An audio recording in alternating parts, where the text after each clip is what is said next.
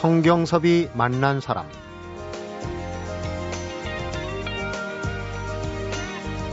내 뜻대로 되는 건 아무것도 없다는 생각, 또 모든 걸 포기하고 싶다는 생각, 도무지 뭘 해야 할지 모르겠다는 생각, 될 대로 되라는 생각. 마음속에 든 이 모든 걸 몽땅 비우고 나면 텅 빈 공간으로 가득 차오르는 것이 있습니다. 바로 내가 그토록 길을 쓰고 얻고자 했던 것들입니다. 성경섭이 만난 사람, 오늘은 마음을 비우면 얻어지는 것들의 저자 김상훈 기자를 만나봅니다.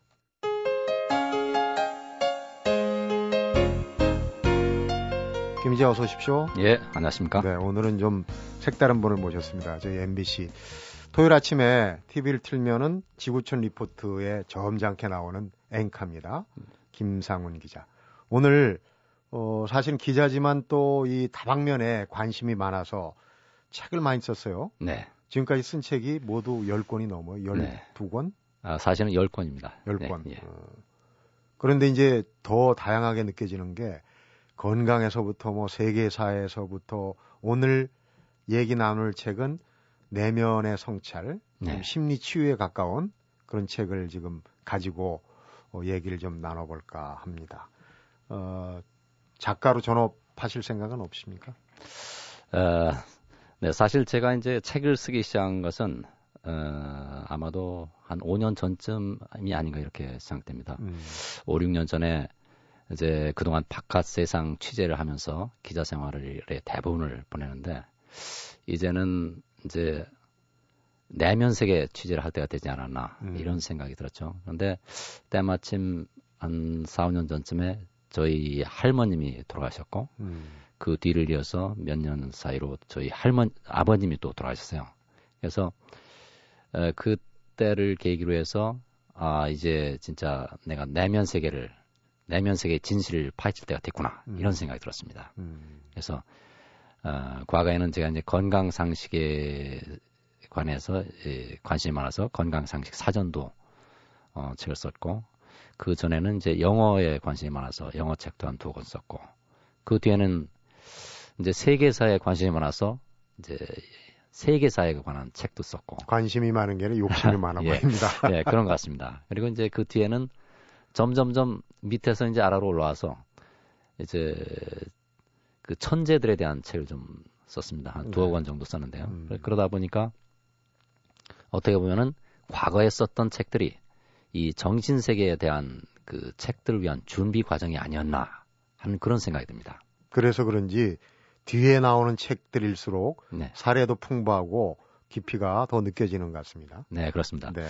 어, 제가 정신 세계에 깊이 빠져들게 된 계기는 바로 이제 아까 제가 말씀드린 대로 할머니의 죽음 또 아버지의 죽음이었습니다. 가족과의 사별이 참 예, 인생관을 바꿔놓는 경우도 많거든요. 예, 맞습니다. 제가 기자로서 어, 그동안 많은 죽음을 받고 어, 객관적인 입장에서 어, 그런 죽음을 객관적으로 보도를 하는 게 직업이었습니다만은 어, 막상 이제 제가 영원히 생존할 것으로 그 생각해왔던 그 할머니의 존재 또 아버지의 존재가 순식간에 사라지니까 음, 어, 저로서는 이제 그게 굉장히 받아들이기가 힘들었습니다. 힘들고 또 기자로서 어, 과연 그 두 분의 영혼이 진짜 살아 있을까? 음, 그래서 그 이제 사실은 제가 이제 그 저 두 분의 죽음을 계기로 해서 아마도 우울증을 앓지 않았나 싶어요.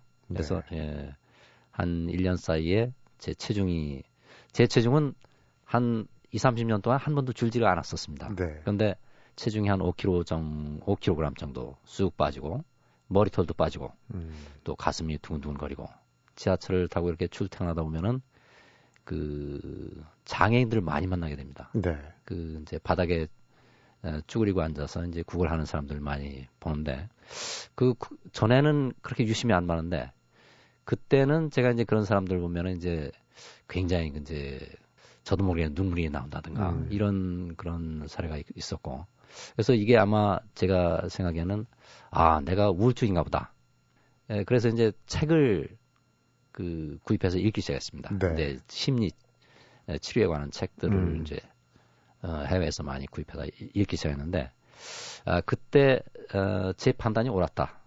하는 걸 알았습니다. 아, 제가 우울증이었구나. 음. 그래서 스스로 돌파구를 찾아낸 예, 예, 거네요. 예, 그러니까. 그렇습니다. 제가 어느 날 저녁에 이제 그렇게 많은 그 고통 속에 살다가 그 어느 날 이제 화장실에 들어가서 밤에 이제 애들이 저 잠들고 나서 그 화장실 거울을 한번 제 모습을 이제 처음으로 이렇게 객관적으로 예, 들여다봤습니다. 네. 그 양미간에 주름이 지금도 이게 주름 자국이 있습니다만 네. 주름이 이게 깊이 파여져 있고 또 몰골은 이게 지금도 말랐습니다만 그때는 더 바짝 말랐습니다. 음. 그래서 이제 사람들이 어디 만나면 이제 아픈 데 있냐 이렇게 물어보기도 했고 그래서 제가 이제 어, 토요일 날 녹화를 녹화를 할 때는 늘 카메라를 좀 당겨달라고 그랬어요. 음. 왜냐면은 제 마른 얼굴이 좀 이게 살찌게 보이게 하려고. 그래서 방송용어로 이제 예, 예. 빅클로즈업이라고 그러는데. 네, 그렇습니다. 그래서 이제 그때 제 자신을 객관적으로 이렇게 보는 순간, 아, 내가 저러다는 정말 큰일 나겠구나. 음. 내가 이제 가족도 있고, 어머니도 혼자 남아 계신데, 그럼 누가 어머니를, 내가 잘못되면 어머니는 누가 모시고, 또 가족들은 누가 먹여, 먹여 살릴까? 이런 생각이 들기 시작했어요. 네. 그래서, 아, 이건 나는 진짜 벗어나야 되겠구나. 이런 생각이 들었던 겁니다. 네. 예. 어, 최근에 작년에 나왔죠. 관심을 끈게 와칭, 네. 관찰자라는 개념으로. 예. 근데 사실 기자가 쓴 책이 뭐 얼마나 대단하랴 싶은데 읽어보면 내용이 굉장히 깊고 사례가 많더란 말이에요. 그러니까 네. 그런 배경이 있었군요. 네. 우선 그렇습니다. 이제 어, 후속작도 나왔지만 와칭부터 좀 한번 그 보고 들어가겠습니다. 바라보기란 얘기인데 네. 바라만 보고 있어도 뭘 바라보는지 또 어떻게 바라보는지 바라보고만 있어도 문제 해결책이 책이- 생겨난다. 예. 그런 취지인 것 같아요. 예, 그렇습니다. watch, watch라는 말은 영어로 이제 바라본다 그런 뜻이죠. 그래서 watching, 바라보기. 에, 제가 아까 말씀드린 대로 제가 이제 그 화장실에서 제 모습을 객관적으로 들여다보면서 그런 생각을 했습니다.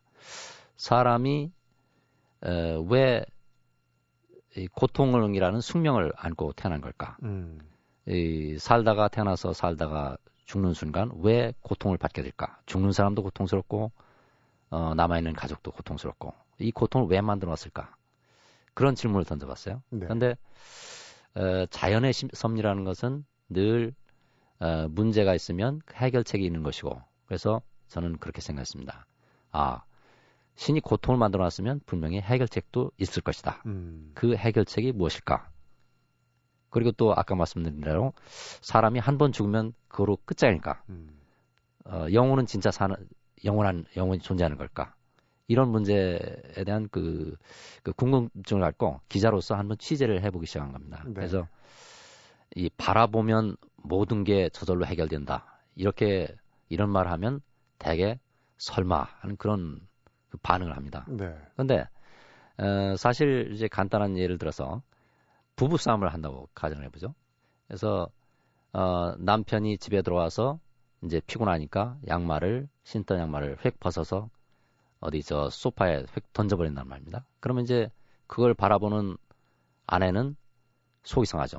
한두 번도 아니고 네. 한두 달도 아니고 하지 말라고 네, 했으면 하지 말라고 했는데 빨래통에 신은 양말은 빨래통에 반드시 버려라 이렇게 했는데 그게 아내의 생각입니다. 근데 남편은 피곤하다 보면 그럴 수도 있지 않냐.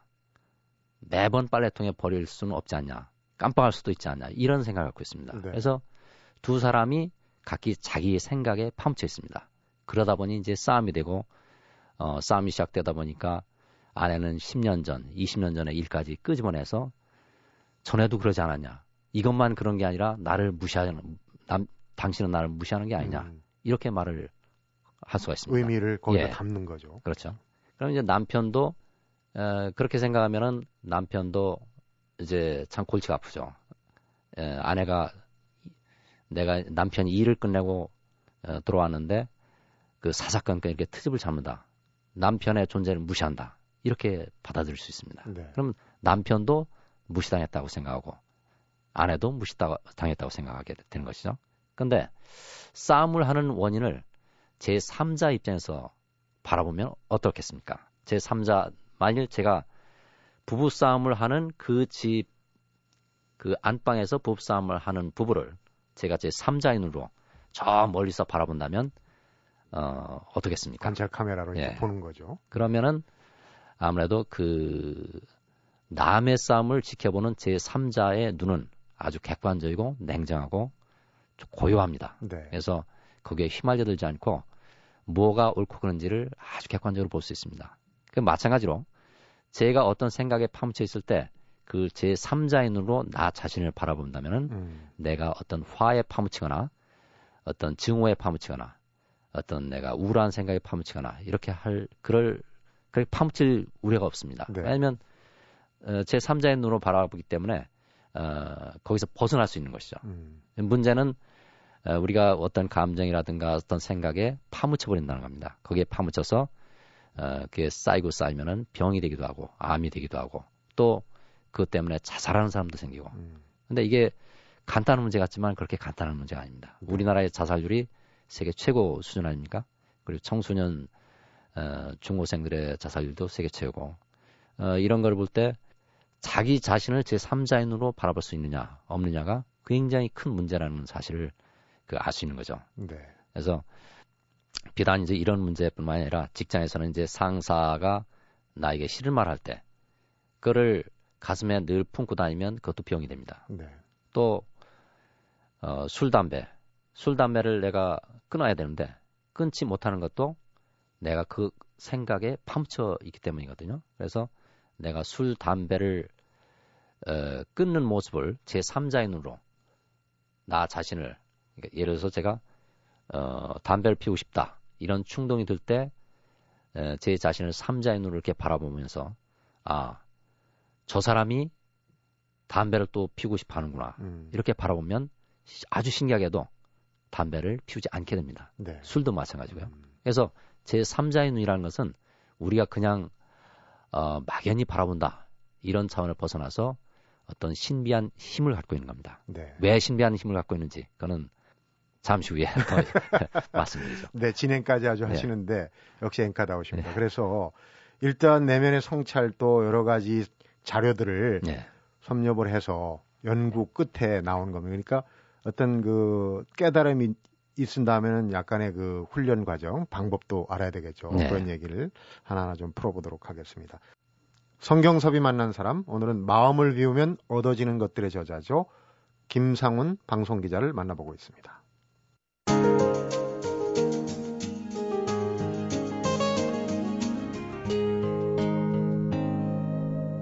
성경섭이 만난 사람. 김상훈 기자 책이 사실 기자들이 관찰자예요. 그런데 네. 남을 관찰하는데 여기서 이제 자기 자신을 관찰하는 거에 대해서 어 풀어놓고 있거든요. 근데 네. 더 설득력이 있는 게 어, 외국의 학자들 특히 이제 네. 뭐 물리학상을 받은 학자들 또 사례들이 많이 들어있다는 네. 거.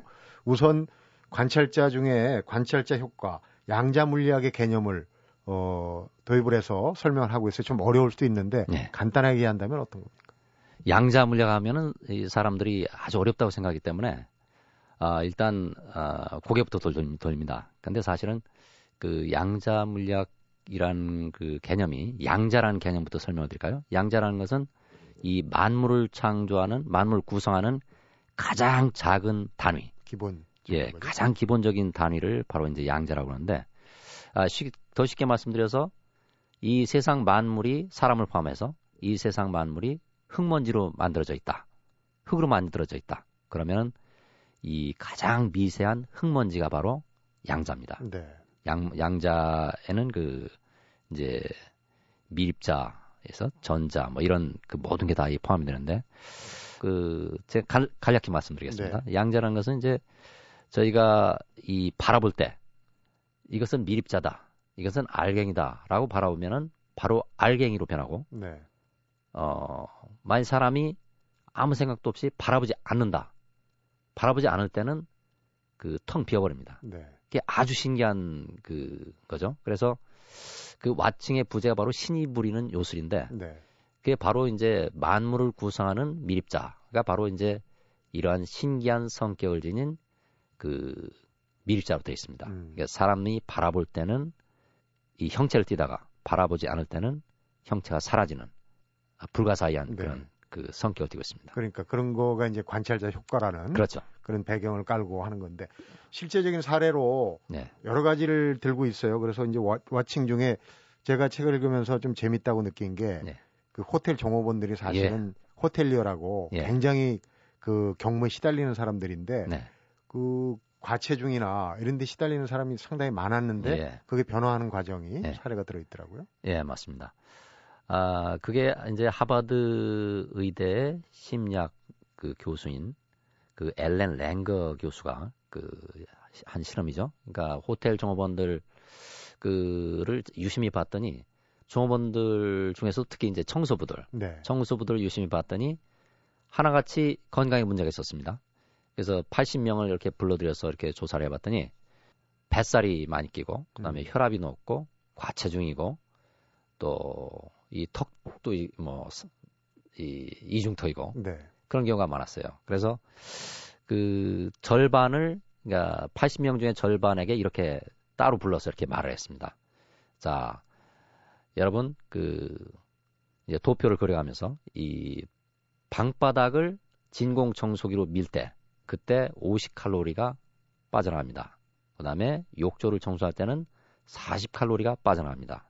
또 물걸레질을 할 때는 30칼로리가 빠져나갑니다. 이런 식으로 이 설명을 해줬습니다. 그런데 이제 그 설명을 들은 40명의 청소부들은 어, 한달 뒤에 다시 건강 검진을 해봤더니 이 건강 수, 수치가 여러 면에서 다 개선이 됐습니다. 네. 예를 들어서 뱃살도 빠지고 혈압도 어, 떨어지고 고지혈증도 사라지고.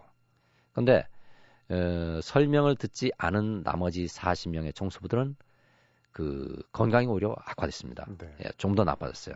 왜냐하면 그 원인을 분석해 봤더니 에, 그 설명을 들은 청소부들은 그 청소를 하면서 무의식적으로 아 내가 진공 청소기로 바닥을 밀 때는 어, 40칼로리가 빠져나간다고 그랬었지. 음. 그게 무의식적으로 이게 입력이 되는 겁니다. 그래서 자기가 청소를 하면서 아, 내 몸에서는 지금 40칼로리가 빠져나가고 있구나. 이렇게 바라본 겁니다. 그러니까 관찰자가 된 거예요. 그렇죠. 이제 자기 자신의 몸을 에, 관찰자로서 이렇게 바라본 거죠. 네. 그 전에는 그 설명을 듣지 않은 사람들은 자기 자신을 그렇게 바라보질 않죠. 그런데 설명을 들었던 청소부들은 자기 자신의 몸에서 어, 몸을 움직일 때마다 칼로리가 빠져나간다고 이렇게 바라보았기 때문에 실제로 그 생각했던 대로 이제 칼로리가 빠져나가는 거죠. 저절로 음, 무의식적으로 빠져나간 겁니다. 그게 바로 이제 관찰자 효과죠. 그렇군요. 예. 네, 워칭에서는 이제 관찰자, 관찰자 효과에 대해서 주목을 했고 후속편에서 마음을 비우면 얻어지는 것들에서는 이제 배역이라는 코드 예. 컨셉 이게 이제 상당히 중요하게 다뤄지고 있거든요. 어떻게 보면 그냥 일반적으로 마인드 컨트롤의 단계인 것 같은데 거기서 좀 진일보하는 게 아닌가. 네. 그래서 관찰자 또 마음을 비우면서 어떤 자신의 배역에 충실해지는 이런 그 흐름이 있는 것 같은데 네. 무슨 배역이라는 거에 대해서 우리가 어 인생은 일종의 이제 배역이다 얘기는 뭐 흔히들 격언처럼 하긴 하지만은 여기서는 좀 다른 네. 심리 내면적인 얘기 같아요. 네, 그렇습니다. 어, 저도 지금까지 살면서 제가 어떤 어, 특별한 배역을 맡아서 태어났다 이런 생각을 해본 적이 없었습니다. 그런데 이제 제가 이 분야에 예, 깊이 빠져들면서 아 진짜 인생이라는 것은 이미 설계가 되어 있는 것이구나. 그리고 배역을 각자 맡고 태어나는구나. 이 사실을 깨닫게 됐습니다. 네. 근데 저는 이제 직업이 기자다 보니까 어떤 증거가 있기 전에는 믿지를 않는 성격인데 음. 에, 그럼 제가 무슨 근거로 이- 이렇게 믿게 되느냐? 그거는 이제 양자 물리학에서 그 실험을 할 수 있습니다. 실험을 하면은 그 아까 말씀드린 대로 어떤 이제 관찰자가 나라는 그 육신, 나라는 육신은 그 저 우주에서 어떤 관찰자가 나라는 육신으로 나를 바라보기 때문에 내가 존재하는 것이거든요. 이건 실험을 하면 그대로 나타납니다. 네. 그래서 만일 누군가가 나를 바라보지 않는다면 나는 더 이상 존재할 수 없는 겁니다. 음. 에, 이게 이제 양자물리에서 말하는 이중 슬릿 실험인데 그럼 나를 바라보는 그 관찰자가 누구냐? 이것은 바로 이제 어, 쉽게 말씀드리면은 제 영혼입니다. 제 영혼이 저를 바라보이는 겁니다. 그래서 제 영혼이 저를 에, 바라보고 있는 동안 저는 이, 이 지구에서 이제 육신이라는 옷을 입고 이렇게 살아가는 겁니다. 예, 100년 정도 이렇게 살, 살다가 제 영혼이 아 이제는 이제 올라갈 때가 됐다. 그러면 다시 이제 옷을 벗고 다시 이제 영혼의 고향으로 돌아간 것이죠. 네. 그래서 그 종교에 따라서는 뭐 영혼이 어떤 신을 의미할 수도 있고 하지만 사실은 그 신과 영혼은 사실상 하나라고 봐도 무방합니다. 왜냐하면 그 영혼이라는 것 자체가 바로 신의 마음 조각에서 나온 것이기 때문에 신과 영혼은 하나다 이렇게 봐도 무방하죠. 음. 그래서 이제 설계를 할 때 영혼이 제가 육신의 육신이라는 옷을 걸치고 이 지구라는 무대, 인생 무대에 설때 어, 반드시 그 어떤 설계를 가지고 이렇게 내려보냅니다. 배역과 인생의 예. 설계. 그렇죠. 이거는 그냥 공허한 얘기보다는 실질적으로 지나간 이제 이 과학자들이나 예. 이런 분들이 주장한 내용들이 있단 말이에요. 예. 거기에 근거해서 얘기를 하는 걸 텐데. 근데 이거를 이제 좀 전에 이제 일반 말씀하신 대로 일반인들이 생각하는 이건 어떤 이제 과학자들의 어, 일부 과학자들의 주장일 수 있다. 이렇게도 이게 저 말할 수 있을 겁니다. 하지만 이 이중 슬릿 실험이라는 것은 이제 아인슈타인 이후에 한 1세기 가까이 세계적인 그 노벨 물리학상 수상자들이 1세기가 넘도록 이렇게 실험을 해서 똑같은 결과를 얻은 겁니다. 그래서 이거는 이제 어떤 누구 일방의 주장이라고 하기보다는 과학적인 어떤 사실 사실로 이렇게 받아들여지고 있습니다. 네. 과학에서는. 그런데 그래서 아인슈타인이 그런 말을 했었죠. 그 신은 주사위 놀이를 하지 않는다. 저는 이제 전에 대학에 다닐 때 영어 공부를 하면서 아인슈타인이 신은 주사위 놀이를 하지 않는다. 라는 그런 말을 그 영어 단어를 외우면서 이렇게 자주 마주 썼던 기억이 있는데 음. 그 뜻을 이해를 하지 못했어요. 영어로만 그냥 네. 받아들여. 신은 주사위 놀이를 하지 않는다. 이 말이 과연 뭐를 뜻하는 것인가? 아인슈타인이 왜 그 말을 했을까? 근데 제, 저는 이제 그 정신세계에 파고들면서 그 뜻을 참 뜻을 깨달았습니다. 네. 그게 뭐냐면은 창조를 할 때 신이 창조를 할 때 그 마구잡이식으로 주사위를 놀이를 하듯이 마구잡이식으로 창조하는 게 아니라 모두 치밀하게 설계를 해서 창조를 한다. 음. 바로 그 뜻입니다. 그래서 슈바이처 박사도 이제 그런 말을 했었죠. 어, 이 세상에서 일하는 모든 일들이 우연인 것처럼 생각되지만 우연이라는 것은 신이 신이 이 우연을 가장해서 그 말을 걸어온 것이다. 이런 식의 말을 했었습니다. 네. 그래서 이제 어, 이 세상에서 일어나는 것을 유심히 보면 어, 무심코 살아, 살- 살아가다 보면은 이제 그런 거를 그 이면을 들춰보지 않게 됩니다만은 어, 좀더 이제 그 이면을 들춰면서 살다 보면은 아 모든 게 다 의도가 숨어 있구나 이걸 깨닫게 됩니다. 음. 그러니까 설계가 됐다는 전제를 한다면은 네. 인생에 이제 배역이 내 배역이 네, 그렇죠. 제대로 내가 배역을 찾아서 하고 있느냐 아니냐에 대한 그런 이제 어 고민, 궁리가 있을 수 있어요. 네. 그런 부분은 어떻게 봐야 돼요?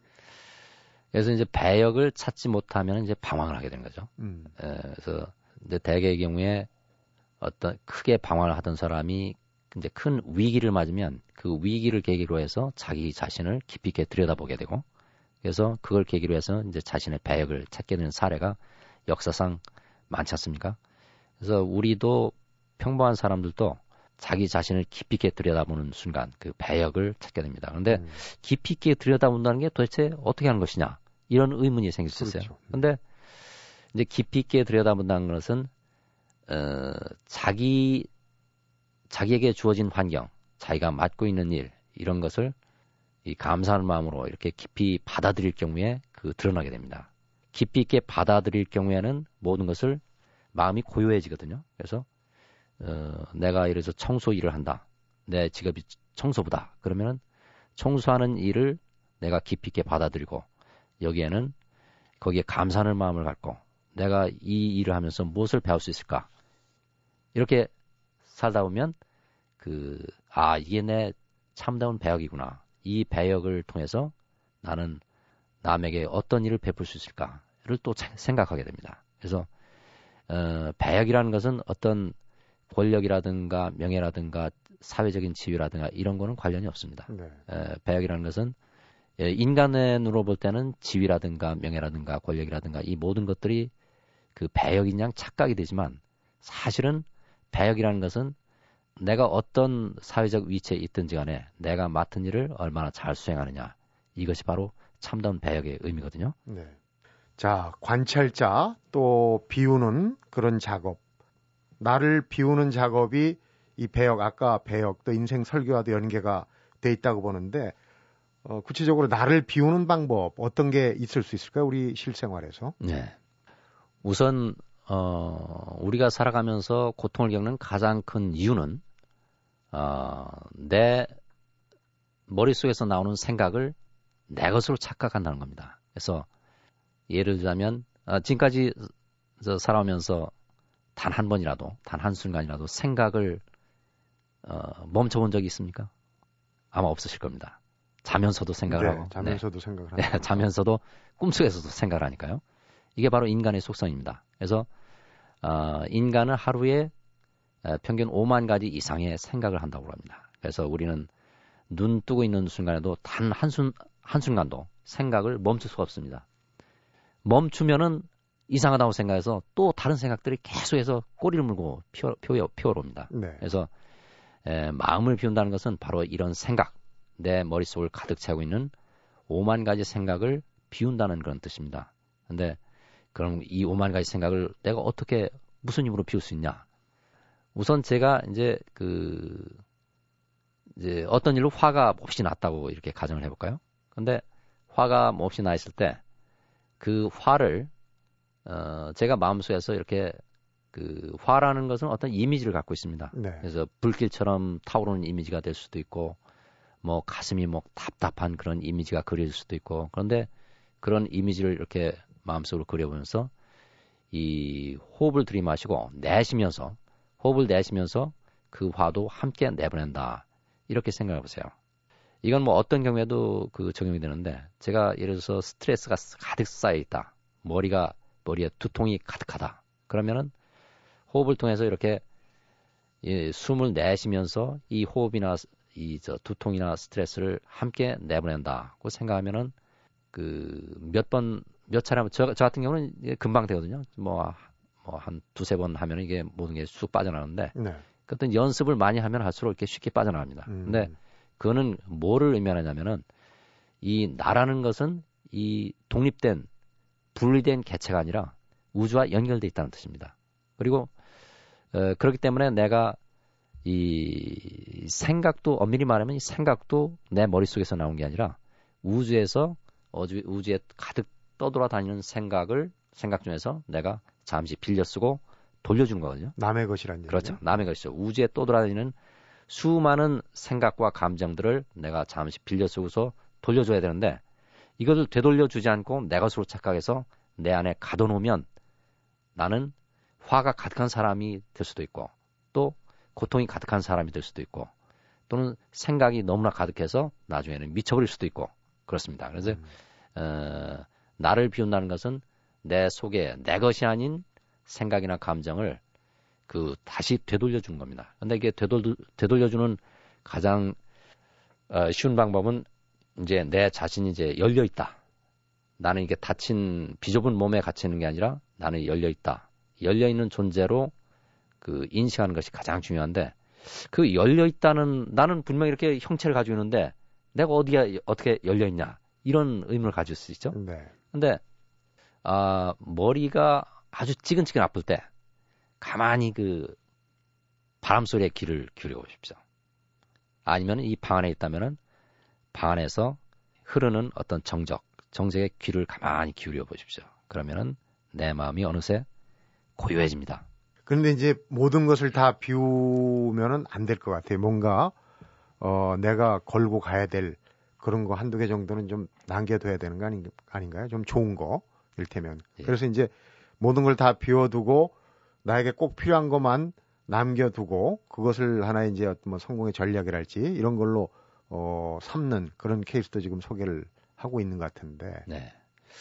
어, 일반 보통 사람들이 착각하는 것은 어, 나를 비우면 나는 이게 수, 엄청난 손해가 아닌가 이렇게 착각을 할 수 있습니다. 그렇죠. 에, 내가 마음을 텅 비우고 살면 다른 사람들이 다 채워버릴 거 아니냐 이런 착각을 할 수 있습니다. 네. 그런데 나를 비운다는 것은 쓸데없는 생각을 비운다는 겁니다. 그래서 에, 우리는 하루에 5만 가지 이상의 생각을 하는데 이 생각의 95%는 다 부정적인 겁니다. 가만히 생각해 보십시오. 오늘 하루 동안 생각하면서 그 많은 생각을 했는데 그 가운데 과연 쓸모있는 생각은 몇 가지나 되는가? 아마 벼, 별로 많지 않을 겁니다. 방송을 한 지금도 예, 저도 생각이 많습니다. 그렇습니다. 어, 관찰자 또 비우기 네. 이런 얘기는 결론적으로 좀 어려운 부분도 있었지만은 좀 더 폭넓게 생각하자, 네. 좀더 긍정적으로 생각하자, 나 자신을 정확히 알자, 아, 이런 그 어, 함축된 뜻이 담겨 있는 게 아닌가 싶습니다. 오늘 얘기 예, 잘 들었고요. 시간 내주셔서 고맙습니다. 예, 감사합니다. 성경섭이 만난 사람 오늘은 자기개발 분야 베스트셀러 와칭의 후속작이죠. 마음을 비우면 얻어지는 것들의 저자 김상훈 방송기자를 만나봤습니다. 난 모든 걸 할 수는 없다. 하지만 할 수 있는 게 분명히 몇 가지는 있다. 할 수 없는 것 때문에 할 수 있는 것까지 포기하지는 않겠다. 김상훈 기자가 좋아하는 말이라고 하는데요. 오늘 우리도 이 말을 실천해 보는 게 어떨까 싶습니다. 성경섭이 만난 사람 오늘은 여기서 인사드리겠습니다.